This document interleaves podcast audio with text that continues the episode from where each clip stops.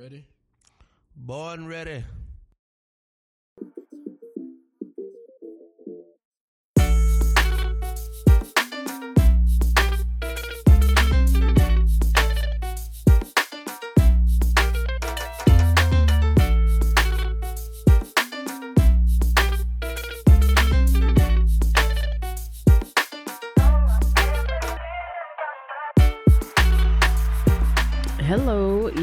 Tuning in to another episode of Where the Party At, your favorite political podcast. I'm your host, Saba Long. I know I might sound a little funny, a little mm, different today. I'm getting over something, so I got a little cough, but hopefully it's not too obnoxious for you guys. I'm taping solo. Keith, who you all normally hear in the background, we're opining back and forth about something. He is not with me today, so you just got Saba. So let me jump right into what's happening. I know you all have already heard this, but we got to talk about it. News broke over the weekend that President Jimmy Carter will begin in home hospice care. He is the oldest living president and he is 98 years old. This is an interesting thing. Joe Biden was the first U.S. senator to endorse Carter when he ran for president in 1976.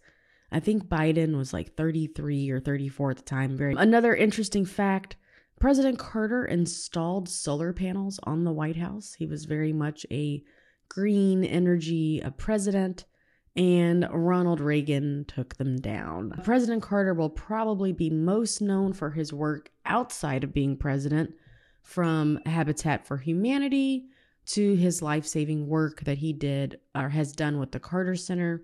He has made an absolute profound impact on the entire globe. What a legacy. We are continuing to pray for President Carter and for the Carter family. We just don't know how much longer he will be here, but what a life well lived and what a reminder of just the incredible amount of work that one person can do. And on the complete opposite end of the spectrum, let's talk about Marjorie Taylor Greene, who finds her way in the news every couple of days, if not every day.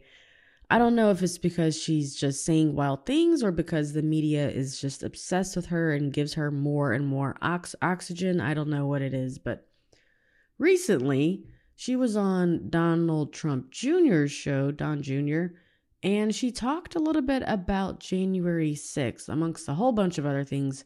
But take a listen to this clip. Disgusting that they made him a hero. They did. This guy should be in prison, and if the political roles were reversed, he would be. Well, there's no justice for Ashley Babbitt's family. There hasn't been a trial, but they screamed justice for George Floyd. They screamed justice for all these people, but there's been no court case. There's been no trial for Ashley Babbitt, and that's wrong. And that's where we have a two-tiered justice system. There's also another. Well, not woman- just there.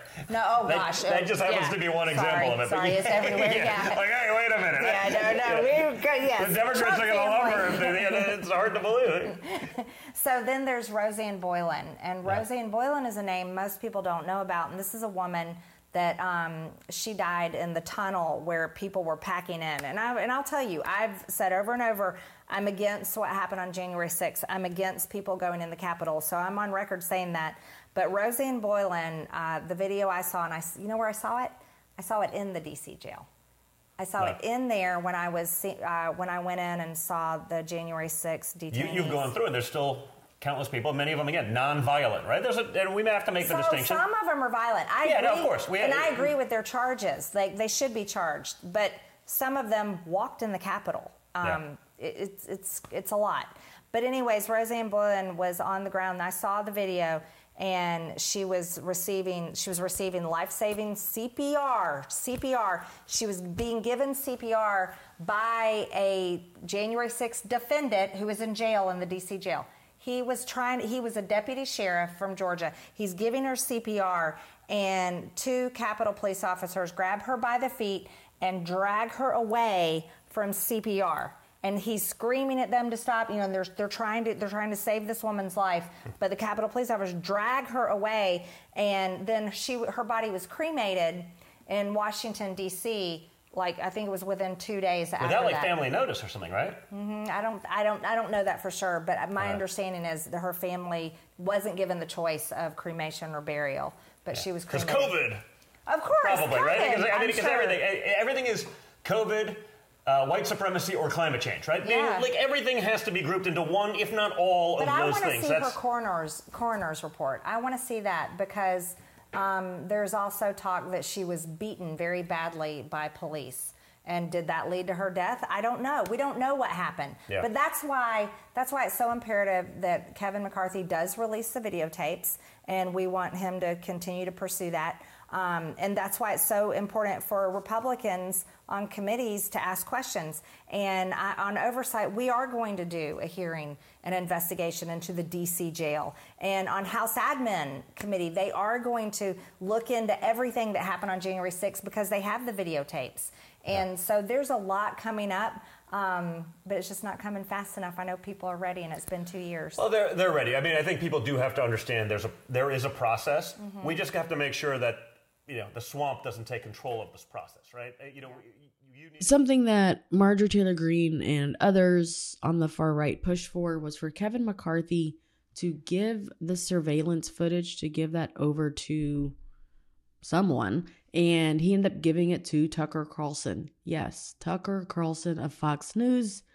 Kevin McCarthy, the Speaker of the House, gave him 41,000 hours of surveillance footage from January 6th. So I guess soon Fox News will be releasing a documentary or something about January 6th. My assumption is that it's going to be an Antifa lens so that they will present that majority of the people there were not Trump supporters, but they were Antifa. I suspect that they will also show some of the police officers uh, on site in a different light. You heard the thing about Ashley Babbitt. It's it's a mess. One other thing about Marjorie Taylor Greene. She tweeted this on Monday, and I quote, We need a national divorce. We need to separate by red states and blue states and shrink the federal government. Everyone I talk to says this. From the sick and disgusting woke culture issues shoved down our throats to the Democrats' traitorous America Last policies, we are done. Okay, so is that a call for a civil war? That is a call for a complete separation of the, what is it called? United States of America? Wow. I don't know what she's angling for, but she never ceases to amaze me. I think I've mentioned this on the show before, but what I've heard consistently is that the Marjorie Taylor Greene, who is the person when the cameras are not around, is very different from the person when the cameras are around.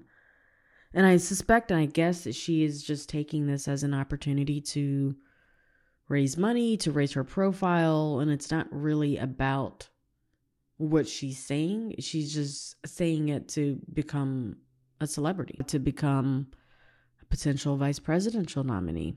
I don't know. Speaking of presidents, so so far we now have two confirmed candidates running for president on the Republican side, Donald Trump and now Nikki Haley, the former governor of South Carolina.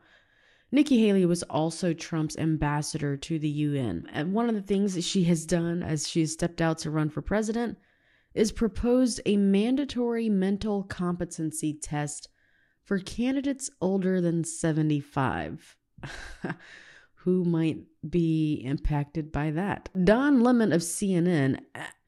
Don Lemon of CNN absolutely stepped into it by saying Nikki Haley is not in her prime as a 51 year old woman. Take a listen to this. This whole talk about age makes me uncomfortable. I think that I think it's the wrong road to go down. She says people, you know, politicians or something are not in their prime. Nikki Haley isn't in her prime. Sorry, when a woman is considered to be in her prime in her 20s and 30s and maybe 40s. What do you that's talk- Not wait. I, that's not according to me. Prime for what?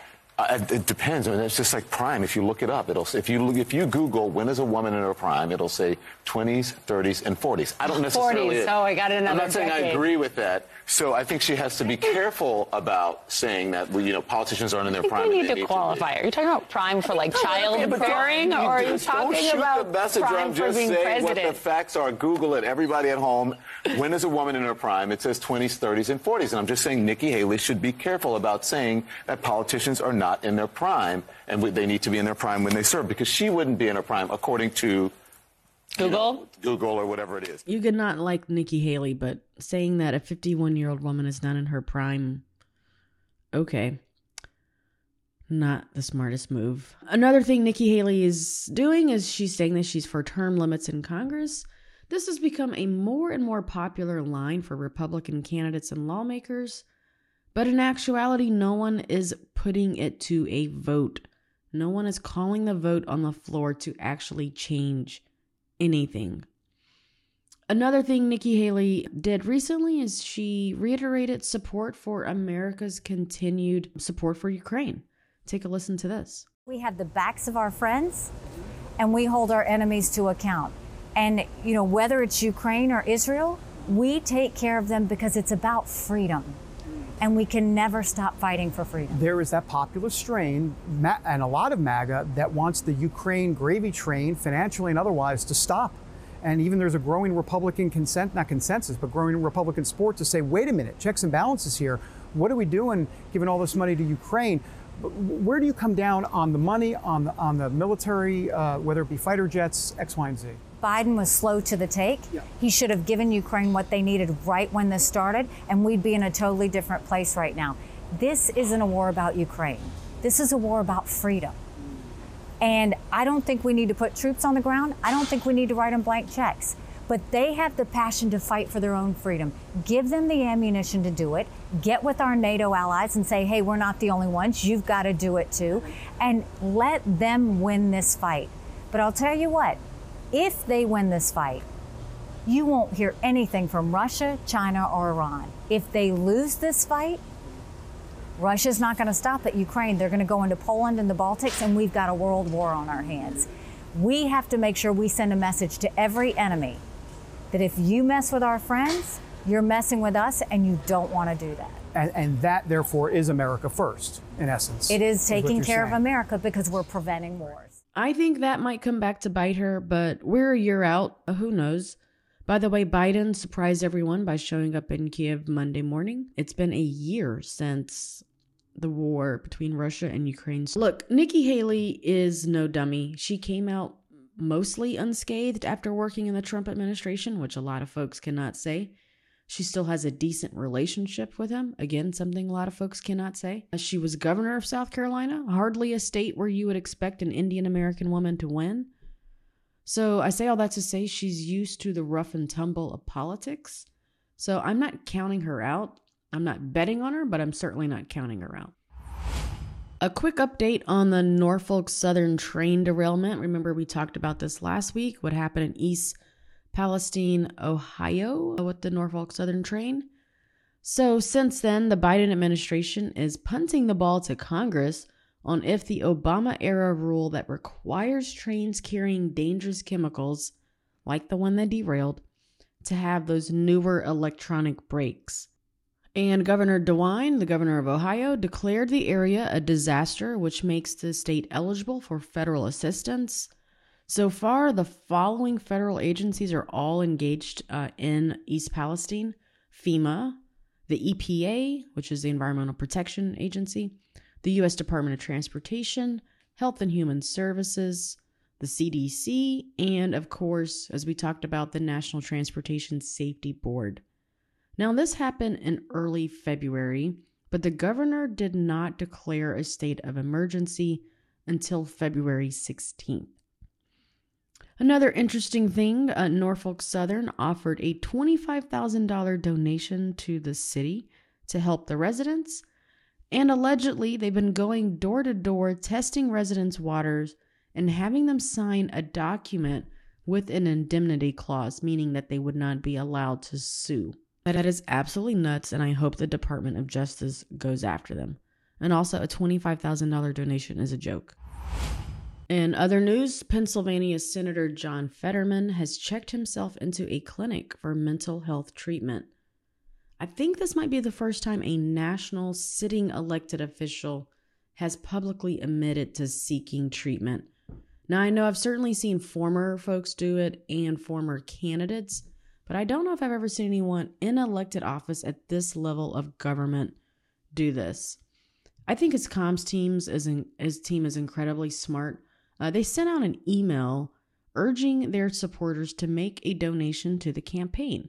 But instead of the money going to the campaign, it would actually be split half and half, with half going to NAMI, which is probably the leading national mental health organization in the country. Um, they have a big presence in Georgia, by the way. And then the other half would go to a Pennsylvania mental health organization. Again, just really smart. Let her go around singing the party pooper song. Every party needs a pooper. That's why we invited you. Party pooper. party pooper. And this week's party pooper, it is Fox News and their personalities. So, Dominion Voting Systems is the company used in Georgia and other states that Trump and others claim that their voting machines changed votes away from Trump and caused him to lose the election. Dominion is suing Fox News for nearly $2 billion in a defamation lawsuit.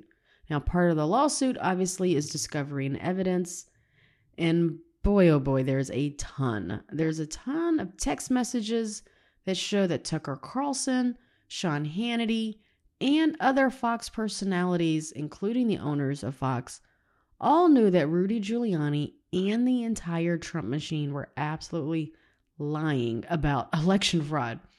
So here's something that Carlson's producer wrote. And I quote Many on our side are being reckless demagogues right now. And then Tucker Carlson wrote, and I quote Sidney Powell is lying, by the way. This is one of Trump's lawyers. I caught her. It's insane. And then he goes on to say, It's unbelie- unbelievably offensive to me. Our viewers are good people and they believe it. And then on January 6th, he wrote this Trump is a demonic force, a destroyer, but he's not going to destroy us. And then Tucker Carlson goes on air and says this Taken a poll but it's possible on this Thursday evening, you may be wondering what the hell is going on in our country. There are so many unanswered questions, some of them lingering. How, for example, did senile hermit Joe Biden get 15 million more votes than his former boss, rock star crowd surfer Barack Obama? Results like that would seem to defy the laws of known physics and qualify instead as a miracle. Was the 2020 election a miracle? Honestly, we don't know. We don't expect to get an answer to it tonight.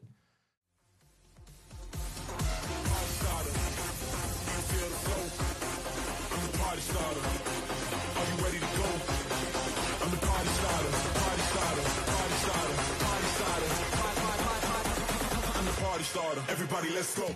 My party starter for this week is the residents of Forest Cove, an apartment that we've talked about before that was condemned by a judge. The residents were moved by the city of Atlanta and nonprofit partners. And the idea and the hope was for them to go to better living conditions. Uh, but many of these residents, unfortunately, are still struggling. I'm amazed at their resilience, their ability to advocate for their. They spoke in front of the city hall, in front of city council last week to the community development committee and said, We demand and expect more from the city of Atlanta. And I, it breaks my heart to see what they are dealing with. These are folks that were living in an apartment where the water was not running properly, the toilets were not flushing properly, there were infestations, there were parts of the complex that were burned and never fixed all in all, a resident in an area that did not and does not look like it would be in the city of Atlanta. And time and time again, they have been failed uh, by the system in one way or another. Um, so they are my party starter and the organizations that are helping and working with them on the ground, the activist groups, uh, to give them a sense of dignity and hope. And with that, that is today's show. There's a lot we did not talk about as it relates to the legislative session. Crossover day is in two weeks. So next week, I will go over the final chance for bills to get passed from one chamber to the next. Um, there's a lot around tough on crime legislation. There's a lot around drug use and drug access. There's a lot of stuff. Uh, there's some stuff around housing. Um, and of course, I, I should have mentioned this earlier.